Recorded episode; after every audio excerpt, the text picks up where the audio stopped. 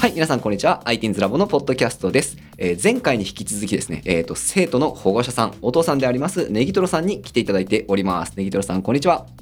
こんにちは、ネギトロさんです。よろしくお願いします。はい、よろしくお願いします。前回に引き続き、もう、あの、名乗り、名乗りがすごい手慣れてますね。練習してきました。ありがとうございます。そうなんですよ。で、あの、ちょっとね、前回触れれなかったんですけど、あの、今、はいズームでね、あの、ネギトロさんと、えー収録をさせていただいておりますが、なんとはいネギトロさん、えっ、と、ちょっとご立派な防音室にいらっしゃる。ええ これは、な、なんですか？その音楽活動みたいなのされてある？そうですね。実はもう、えっ、と、そうですね。妻と、はい。えーアコースティックユニットを組んでおりまして、いいなぁ、楽しそう。はい。で、二人でギターを弾きながら二人で歌うということをですちゃいいですね。ね。はい。えー実はまあ3年ぐらい前からですかね。はいいや、えっ、と、まあそっか、3年ぐらい前かな。いや、もっと前か。まあ5年、6年ぐらい前になるんですかね。それぐらいからやっておりまして、うんうん。んで、まあこの度ですね、ちょっと、あの家にもそういうね、夜練習できるところがあったらいいなということで、はい。あのちょっと頑張ってですね、はい。まあつ作ってみたんですけれども、はい。はい、はい。最近は、うん。そうですねここを利用してはい。あのフォートナイトをやるのが日課になってるんですけども はい今年はですね えネギトロさんの方が、えっと、はいフォートナイトをそこでやる。ーそうですねたのに。そうなんですよそうお子さんの話じゃなくてネギトロさんがもうフォートナイトをやるってことですよね。私がフォートナイトをやる部屋に最近はなっているあーいいですね。あフォートナイトされるんですね。そうなんですえあーいいな 僕もねあの全然ダメなんですよ、い、あのいわゆる FPS というかあのあー。シューティング系 もう本当ね一瞬で殺されちゃうんで。そうなんですよ。私もそうなんですけどね。はい。やっぱ、やっぱ、息子がうまいんでね、うん。なんとかついていくんですけど、うんうんうんうんうん。やっぱいつも私と妻がやられた後に息子が戦ってリブートしてもらうみたいな、そんなパターンが多いですね。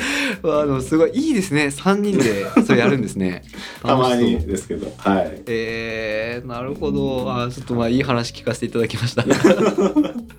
ちょっと今年はですね、いいい。あの、音楽活動もちょいちょいやりつつ、フォートナイトもやりつつ、やっていきたいと思ってます。いいですね。楽しそう、ちょっとじゃああの本題の方に入っていきたいなと思ってるんですけど、あの前回こう結構いろいろ ITINS ラボを通わせてみてどうですかっていうとこ聞いてたんですけど、うん。今回ですねあのネギトロさん自身のあの、はい。まあなんというかこう教育とか子育てとか子供世代、えーとまあ、今彼らの世代って僕らの、えー育った世代と違うよねとかいろいろあるじゃないですか。なんかそういったところを、えー、とちょっと聞いてみたいなと思ってるんですけど、はい。なんかあります？思ってることとか。今の子供の世代ですよね。えっと、まあ、個人的にはすごい今ネットで調べれば何でもわかる時代だと思っていて、はいはいはいはい。その、何ですかね、例えばゲームの攻略法だったりとか、はい。えっと、まあ、人気者のなり方だったとか、なり方だとか、はい。えっと、モテる方法から、例えばお金の稼ぎ方まで多分何でも調べれば出てくると思うんですよ。はいはいはいはいはいだからその私たちの時代で言えば、多分、コロコロコミックとか、はいジャンプとか、そこから、あとはテレビですよね。そこからしか多分情報を得られなかったと思うんですよ。だけど今はネットで調べれば何でもわかる時代っていうのがあって、なんかすごい今の子たち全知全能感あるなって思うんですよね。確かに全然全能感ですね。わかりますわかります。うわまあ、すっごい自分が子供だったら超ワクワクすると思うんですよね。うんうんううんん。すごい羨ましい環境だなって、えー思いますと。はいはいはい。ただ、うんまあその反面誘惑も多い時代なのかなってそうですね。思います。うん。まあ、その何者かになりたいと思えばなりやすい時代なんだけどもはい。なんかこうネットの中には、うん。まあ割と誘惑が多くて、うん。なんかそれに負けてしまいそうな子もいるんじゃないかなっていう、うん。うん。うん。うん。うん。だからなんだろうなこう子供たちはなかなかすごい時代を生きてるなっていうふうには思いますね。いや本当ですよね。うん。なんかそのどどうどうですか？その僕ほらあの子供がいないんですよね、はい。なので、うん。うん。えー、とちょっとリアルにその気持ちがやっぱ体感できてない部分があって、うん。なんかそういう時代の中でこう子育てをするってなんかどんな感じなんですか、そうですね、まはいあその結局はもう子供たちはやりたいことはやるだろうし、うん。うん。うん。その中学生高校生になったら多分スマホ一人一台にはなってくると思うんですよね。うんうんなのであの社会のその、広告だったりとかそういうのを全部こうシャットアウトすることって多分できないと思うし、まあ、個人的にはもうそれを見ても大丈夫なうん。子に育ってもらえたらいいなって思ってるんですよね。うん。うん、そういう時代でも自分のこう、えー取捨選択ができると言いますかうん。なんかこう自分の大事なことを大事にできるうん。ように育っていってほしいなって思うんですよね。なんでなんですかね親としては、うん。もう存分にこの時代のなんかメディアとかツールには浸ってもらって、うん。親としてはなんかこうこう道それそうになったらこう寄り添ってこうこうしたらもうちょっと良くなるんじゃないみたいなうんうんそんな接し方ができたらいいなとは思ってますけどね。うんうんうんうんうんなるほどですね。なるほど。なんかそこでいくとあのどうどうですか？その例えば。えーとまあ、ITINS ラボもそうですけど他の習い事、えー、と例えば学習塾とか、えーとはい学校とかもそうですけど、うんなんか今のこう、まあ、教育に関わるそのところで例えばこうこれって時代に即してるよねとか即してないよねとか。でもいやむしろここはその昔のままでいいんだとかいろんなことあると思うんですけどなんかそういった周りの教育環境みたいなところとかでなんか感じることってあったりします？特に今とかのギガスクールとかやってるからだいぶそのあたりの波も家庭に流れてきてるとは思うんですけど。そうですね、まあ、学校でパソコンの授業が始まったっていうのが最近そのあデジタル化の波が小学校にも来たのかなっていうのは感じるんですけどもやっぱり先生もその初めての経験だと思うので、あの持ってこられたパソコン家にたまにそのパソコン持ってくるんですけども、結構操作がはい。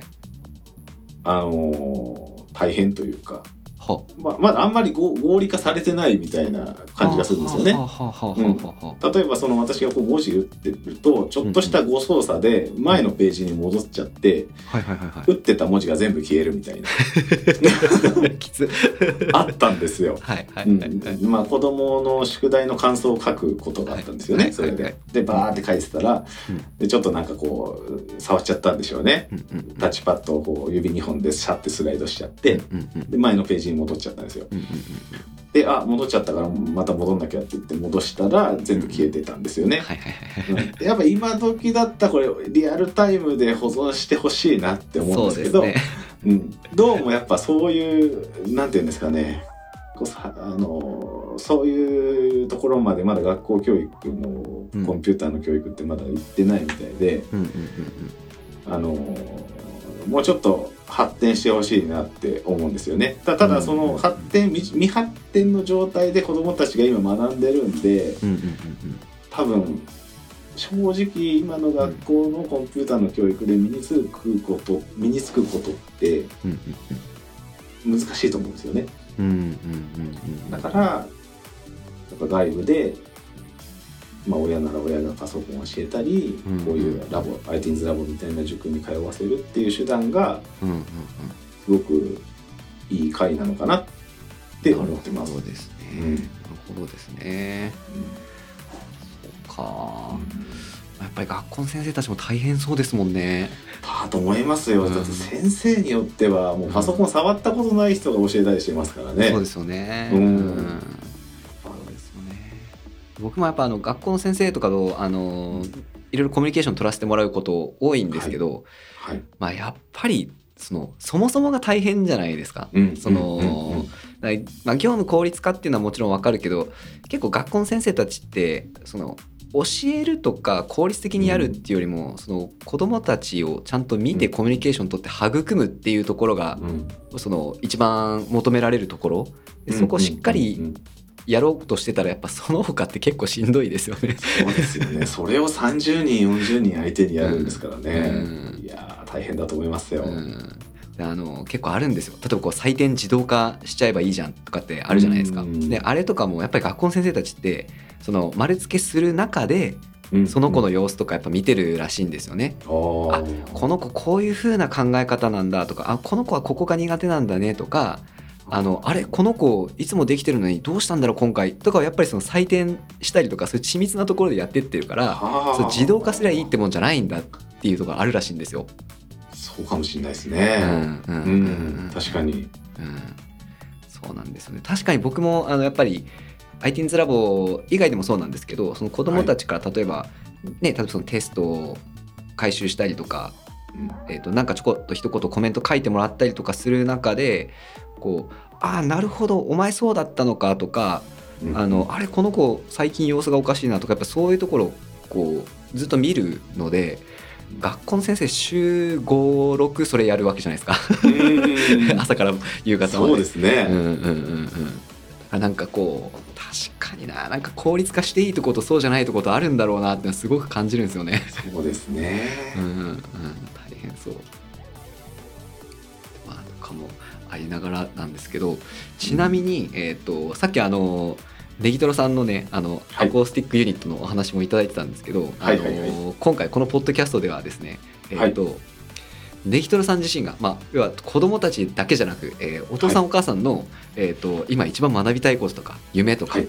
あれば、そういうのも聞いていきたいっていうコーナーがあるんですけどなんかはい。あります、えー、とですね、学びたいことと夢ですよね。はい。えっと、今学びたいことっていうのが、はい。えー、とですね、まあ音楽が好きなので、えっ、と、まあ自分の音楽と夫婦でやってる音楽があって、はい。まあ一つがですね、夫婦でやってるあのアコースティックユニットですね。えっ、と、まあ、うん去年まではだいぶコロナで活動ができなかったので、はいはいはいはい。えっ、と、今年はですね、コロナも落ち着いてほしいなって思っていて、うんうんうん。えー落ち着いたら、まあ、どんどん曲を作って、うんえーライブしていきたいなっていう、おお思っております。はい。ー、いいですねは。いいいですね。そうなんですよ。で、あと、はい個人的には、あの、はいあの、ファミコンみたいな、はい。8ビット的なピコピコ音楽が好きなんですよ。はいはいはいはいはいはい。で、それをじ、まあ、えー作ってうん、浸るのが好きなんですよね。へー誰かに聞いてもらううよりかは、もう自分の好きなメロディーを自分の好きなように作るっていうのが好きで、はいはいはい。それをどんどん作って、こう、あの、浸れる時間を作りたいななるほど。もうあの自分専用のやつってことですよあ、ね。そうです、そうです。へえ面白い。え、それはちなみになんですけど、あの、はいもう DTM なんかソフト使ってやられてやるってことですか？そうですね。あの、もう Mac のはい GarageBand だけでうんうんやってますね。あなるほど。はい。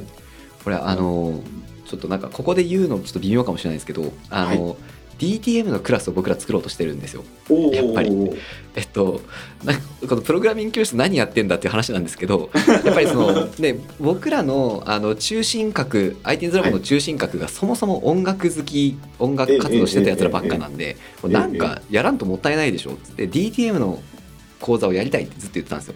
いや、すごくいいと思います。でもそのね、こうプログラミングっていうともっとあの実用的なイメージあるんで、さすがにこう DTM で教室やるって難しいよねってなってたところオンラインになるとそのなんていうか地域でやるとその地域にある程度人数がいないと成り立たないじゃないですか。うんでもオンラインなんで、えー、と割と全国各地どっからでも来ていいよってなるとこれやりやすいと。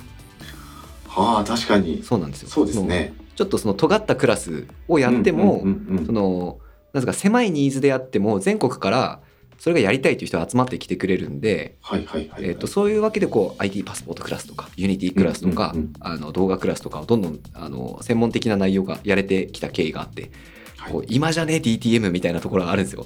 そうですね。はい確かに。はい、であのそれを今 DTM のこう生徒向けのこうイベントとかでやってたところ、うんうんうんうんあの これ言っていいか分かんないですけどたまに保護者さんが参加されたりすることあるんですよ。えーそのやっぱり音楽が好きな保護者さんがいらっしゃって何ええ DTM ですと？みたいな。息子息子より私が興味ありますみたいな。